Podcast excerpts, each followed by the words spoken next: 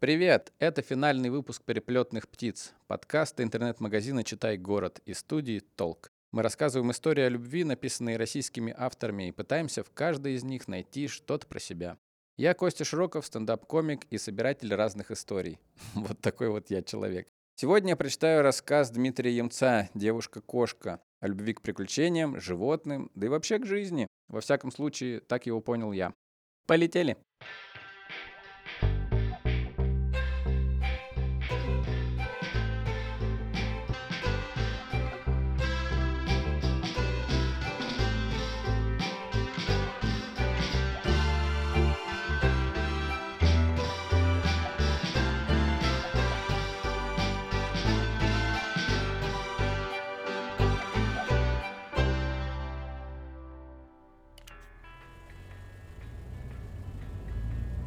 Микроавтобус ехал к Севастополю. В нем сидели четверо. За рулем папа Гаврилов, писатель фантастических книжек, так его называли дети. Рядом ученый-зоолог дядя Даня, мечтающий найти живого тарпана. Человек энергичный, смахивающий на бородатую грушу серьгой в ухе. За папой его сын Костя, мальчик 12 лет, и рядом с ним Галина Едвиговна. Решительная дама в шляпке, некогда написавшая диссертацию о том, что живых тарпанов не существует. Дядя Даня и Галина Едвиговна не смотрели друг на друга и не разговаривали. Галина Едвиговна боялась, что им повезет, и они все-таки найдут Тарпана, а дядя Даня боялся строго противоположного. День был весенний, яркий, солнце играло на холмах и скалах, которых становилось все больше. Открывающиеся долины походили на складчатый бок пса Шарпея. Зелень еще не оформилась, не потемнела и была неуловимая, легкая, растворенная солнцем.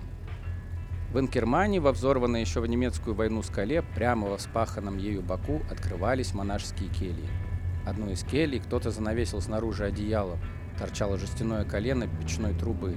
Видно, там и сейчас продолжали жить. Еще полчаса пути и добрались. На дороге несколько лежачих полицейских, предупредил навигатор. Папа Гаврилов привычно вздрогнул. Ему в такие моменты не весь что представлялось. Дядя Даня то и дело созванивался с девушкой, которая рассказала ему про Тарпана в торговом центре, и указывал папе, куда ехать. Торговый центр занимал целый квартал. Он был приземистый, бетонный, с кучей сгибов и дополнительных строений, соединенных с ним тоннелями. На парковке торгового центра с закаткой с единственной березкой пряталась девушка. Березка была всего одна, и чтобы прятаться, девушке приходилось все время перебегать на разные ее стороны. «Это она?» – спросил папа и посигналил. Девушка походила на сердитую кошку. Светлый хвостик волос хлестал ее по спине, когда она делала головой резкие движения. Папа и дядя Даня выбрались из автобуса. Некоторое время девушка определялась между папой и дядей Даней, но потом выбрала нужный объект и кинулась к дяде Дане. «Это вы ученый?» – спросила она. «Великий ученый», – сказал дядя Даня и чуть приосанился. Прежде он себя великим не называл. Видимо, эта девушка на него так повлияла. Девушка не обратила на уточнение никакого внимания. «Негодяи!» – воскликнула она. Ее светлый хвост опять захлестнул пространство. «Нельзя мучить!» «Кого мучить?» – напрягся дядя Даня. «Зверей в контактном зоопарке. Это же для них стресс. Все эти фотографии со вспышкой, от которых животные слепнут. А еще к вам подходят и целый день вас трогают, трогают, трогают». Девушка кинулась к дяде Дане, показывая, как это неприятно, когда тебя постоянно трогают. Принялась мять его плечи. «Ну, вот вам приятно? Скажите, приятно?» – восклицала она. «Ну ничего, так, терпеть можно. Только ближе к шее, пожалуйста», – попросил дядя Даня. Девушка перестала ставить на нем опыты и сунула руки в карманы джинсов. «Ну, некоторых и оглобли не убьешь, а для животных это стресс», – раздраженно заявила она. Короче, объясняю просто и пошагово. В торговом центре был контактный зоопарк. На него поступали жалобы. Арендаторы утверждали, что от зверей запахи и антисанитария. Прочие говорили, что им тут плохо, тесно, надо спасать. Эти прочие писали повсюду письма, звонили, иногда даже с утра до вечера. Стало ясно, кто эти прочие, звонившие с утра и до вечера. В общем, жалобам вняли и контактный зоопарк закрыли. Зверей частью раздали, частью вывезли. Всех, кроме лошади. Я внимательно следила. Мы даже с охранником смотрели на камерах. Нельзя вывести лошадь так, чтобы ни одна камера этого не заметила. «То есть Тарпан сейчас там?» – спросил дядя Даня. «Но ведь контактный зоопарк закрыт». Девушка нетерпеливо подпрыгнула. Она так и рвалась в бой. «В том-то и дело. Я убеждена, что Тарпана они бросили. Его забрали сотрудники Читай города. И он там страдает. Что делать лошади в книжном? Ну что? Вот вы скажите. И она направила палец прямо в грудь дяди Дани. Великий ученый не стал отвечать на абстрактные вопросы. То есть э, в Читай-городе прячут лошадь, и никто об этом не знает, подытожил он. Об этом знаю я. Теперь вот вы, ответила девушка. А лошадь редчайшая. Я когда искала в интернете, как называется ее порода, поняла, что это тарпан, и вышла на вас. Вы точно уверены, что это тарпан? спросил дядя Даня. Я прекрасно умею пользоваться поиском по фотографии, огрызнулась девушка. Разумеется, крупную лошадь в контактный зоопарк им было ну никак не запихнуть. И они каким-то образом раздобыли Тарпана. А потом, когда их закрыли, попросту безответственно его бросили. Разве Тарпану может быть уютно в торговом центре? Там же ну нет никаких условий. Но откуда вы знаете, что Тарпан именно в Читай-городе? Тут же огромный торговый центр, сказал папа. Светлый хвост волос опять рассек пространство, как хвост раздраженной кошки. Я долго его искала, по всем этажам, а потом в Читай-городе случайно увидела, как Тарпан мелькнул среди стеллажей. Я успела щелкнуть его на телефон, но меня тут же выставили. Парень какой-то. Длинный, довольно приятный внешне. Гад. Это тот снимок, что вы мне прислали? Действительно смахивает на Тарпана. Ну, очень далеко, признал дядя Даня. Думаете, они разрешили бы мне подойти близко? Эти читаи знают, что я их выслеживаю. Длинный меня вообще в магазин не впускает, так что вам придется идти одним. Когда был сделан снимок, спросил папа. Четыре дня назад, ответила девушка. Как бы там ни было, на фотографии действительно лошадь. Идем, решил дядя Даня. По пути все строили планы, как вывести сотрудников читай города на чистую воду. Значит так, мы заходим в книжный и сразу спрашиваем. Читай, лошадь где? Рассуждал Костя. «Нет, это будет слишком в лоб. Они напрягутся и ничего нам не скажут», — возразил папа Гаврилов. «Надо как-то мягко. Ну, например, «Ой, а у вас же интернет-магазин тоже есть. А можно заказать в вашем интернет-магазине книгу про тарпанов с самовывозом? Они поймут, что разоблачены». «А если нет, скажут запросто. Заказывайте. Мало ли какие книжки кто читает», — усомнился Костя. «Тогда мы скажем так. А я вашей лошадке яблоко принесла, они такие, а кто вам сказал? Нет у нас никого. А мы, да ладно вам, не ходить же ей голодный. И все, они заметаются и дело в шляпе. Одна проблема, у нас нет яблока. Разве что купить где-нибудь, произнес дядя Даня, растерянно оглядываясь вокруг и останавливаясь на вывеске с откушенным яблоком. «Явно не там. Это ремонт айфонов», — сказал папа. Так и не раздобыв яблоко, они добрались до Читай города. Это был здоровенный двухуровневый магазин, в котором можно было спрятать целый табун. У ближайшего стеллажа на корточках сидел парень в красной фирменной футболке и расставлял книги. Работал он энергично и быстро, в два приема. Кратко взглядывал на обложку и вдвигал каждую книгу на полку тем движением, которым пианист нажимает на клавишу. «Я научу вас, как понравится любому человеку», – негромко сказала Галина Едвиговна. Нужно задавать ему простые и очевидные вопросы. Например, юноша сидит под кустом и ковыряет пальцем в земле. Ты к нему подходишь и вместо того, чтобы пугать его приветственными воплями, мягко произносишь «Как здорово! Неужели так можно копать? А почему именно пальцем?» Человек этого совершенно не замечает начинает тебе объяснять. Вот вы уже и друзья. Вот смотрите. Калина Едвиговна бочком подобралась к парню в красной футболке и вкратчиво произнесла – Неужели прямо вот так можно расставлять книги? Ну, никогда бы не подумала. А почему именно вот так? Парень покосился на Галину Едвиговну, на ее спутников и, не вдаваясь в подробности, кратко ответил «Для красоты». «Правда?» – не смутилась Галина Едвиговна. «У вас так здорово получается. Большие книжки к большим, маленькие к маленьким. А зачем этот космонавт держит космонавтку за талию? Он же так кислородный шланг у нее порвет». «Это ромфант», — сказал парень. Галина Едвиговна понятия не имела, что такое румфант. «Ой, как интересно!» — воскликнула она. «Вы, наверное, сами постоянно читаете книжечки с этой полки».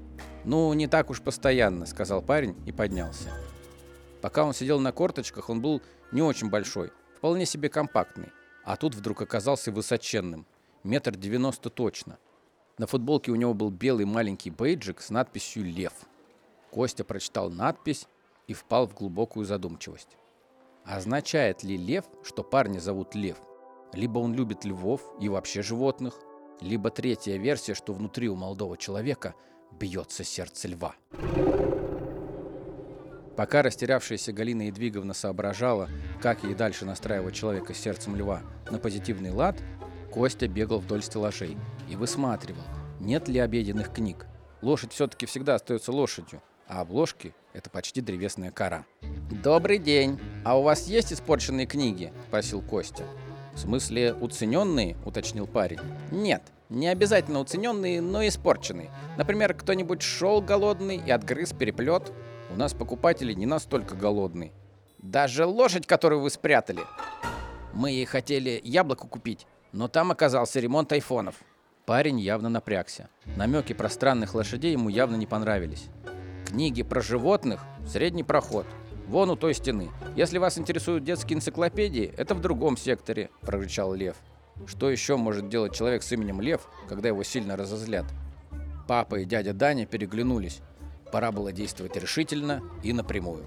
Дядя Даня открыл телефон с фотографией, а папа сказал – Послушайте, мы точно знаем, что у вас в магазине лошадь, но мы не враги лошадей. А напротив, влез дядя Даня, которому тоже хотелось что-то сказать. А даже напротив, возможно, так совпало, что последний в мире живой тарпан находится у вас в Читай-городе. Вот тут перед вами стоит ученый, лучший друг лошадей, который ищет тарпана. И папа показал на дядю Даню пальцем. Лев посмотрел на приосанившегося дядю Даню и не узнал в нем лучшего друга лошадей. «Я вам ничего не скажу», — сказал он. «Вас явно прислала та девушка. Бегала тут одна, за стеллажами пряталась». «Нет, ничего не скажу». Последние сомнения исчезли. Под красной футболкой било сердце льва. «Она переживает», — сказал дядя Даня. «И планов забирать у вас лошадь у нас нет. Если это, конечно, не Тарпан. Если это окажется Тарпан, через 10 минут весь ваш магазин будет забит журналистами и телеоператорами. Парень задумался. Тут вот какая история. Мы как-то утром приходим, начинаем открывать магазин, а тут конь. Стоит у входа голодный и попрошайничает. Кто-то из наших девчонок ему морковку дал. Овсянки пачку купили. Так вот и прикормился. Жалко его. Так это значит Тарпан? Не исключено, признал дядя Даня. Парень бежал к кассам и с кем-то негромко посоветовался. Затем вернулся. «Ладно», — сказал он. Чего уж с вами делать? Идемте. И они пошли через весь магазин. Галина Едвиговна бежала следом, щелкая замком своей сумочки. Она ужасно переживала, что сейчас увидит Тарпаны, и ее жизнь потеряет смысл. Всю жизнь она доказывала, что Тарпаны вымерли. Написала об этом диссертацию. А тут вдруг раз – и Тарпан. Парень остановился у стеллажа, за которым невозможно было подозревать наличие двери. «Тут у нас склад», – сказал он, плечом сдвигая стеллаж в сторону. «Все книги в зале – но все равно нужно какое-то помещение для обработки поступлений. Никто нас не видит? Ну, отлично. Он приоткрыл дверь, в ту же секунду из полумрака высунулась лошадиная морда. В зубах она держала кусок плотной оберточной бумаги. «Тарпан!» — воскликнула Галина Едвиговна, делая шаг вперед и сразу назад. Она была в ужасе. Морда высунулась еще дальше, появились уши, возникли два выпуклых темных глаза и раздувшиеся, далекие от стройности бока. «Ну какой же это Тарпан? И никакой не Тарпан!» заявила Галина Едвиговна, мгновенно приходя в себя. «Точно нет?» – спросил парень разочарованно. Он уже настроился, что в Читай-городе окажется именно Тарпан. «Ну, конечно, нет», – подтвердил дядя Даня. «Это пони. Хотя расцветка, да, мышастая, широкая полоса вдоль спины, смахивает на расцветку Тарпана. Даже зеброидные отметки на ногах. Высота в холке небольшая, но главный признак, увы, отсутствует. А какой главный признак, что это не тарпан? Челка, сказал дядя Даня. У тарпана грива короткая, густая, без челки. А главное, она стоячая, как у лошадей Проживальского. Стоячая. То есть у настоящего тарпана грива всегда торчит, а не лежит. «И что вы будете с ним делать? Ну, вот с этим пони?» – спросил папа Гаврилов. «Не знаю», – сказал Лев. «Сейчас договариваются. Нашли людей каких-то, которые детей на лошадях катают. Думаете, нормально? Там ему явно будет лучше, чем в кладовке. Но это точно не Тарпан. Увы, сказал дядя Даня. Уверен на сто процентов. Жаль, сказал Лев. А то кладовка напрочь занята, ни чаю попить, ничего. А то и сумасшедшие скажите, Пусть не боится приходить. Она ничего так. Моему коллеге понравилось. Гаврилову пообещали сказать, после чего все они, дядя Даня и Галина Едвиговна, направились к эскалатору, чтобы поскорее оказаться на парковке. «А кто его коллега, которому понравилась та девушка?» – спросил Костя. «Ты что, не понял? Маленький. Коллега. Это он сам», – хмыкнул папа. «А почему так сложно? Почему в третьем лице?» «Почему ж-то?» – победительно фыркнула Галина Едвиговна. «Я его сразу разоблачила. А притворялся еще, что не любит ромфант».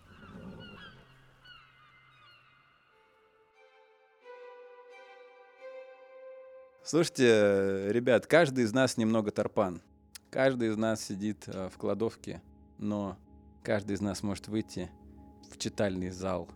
С одной стороны, просто хочешь похавать обложки, но как начнешь, и тебя уже не остановить. Ешь книги одну за другой. А в книгах что? Там тебе и знания, и развлечения, все, что хочешь.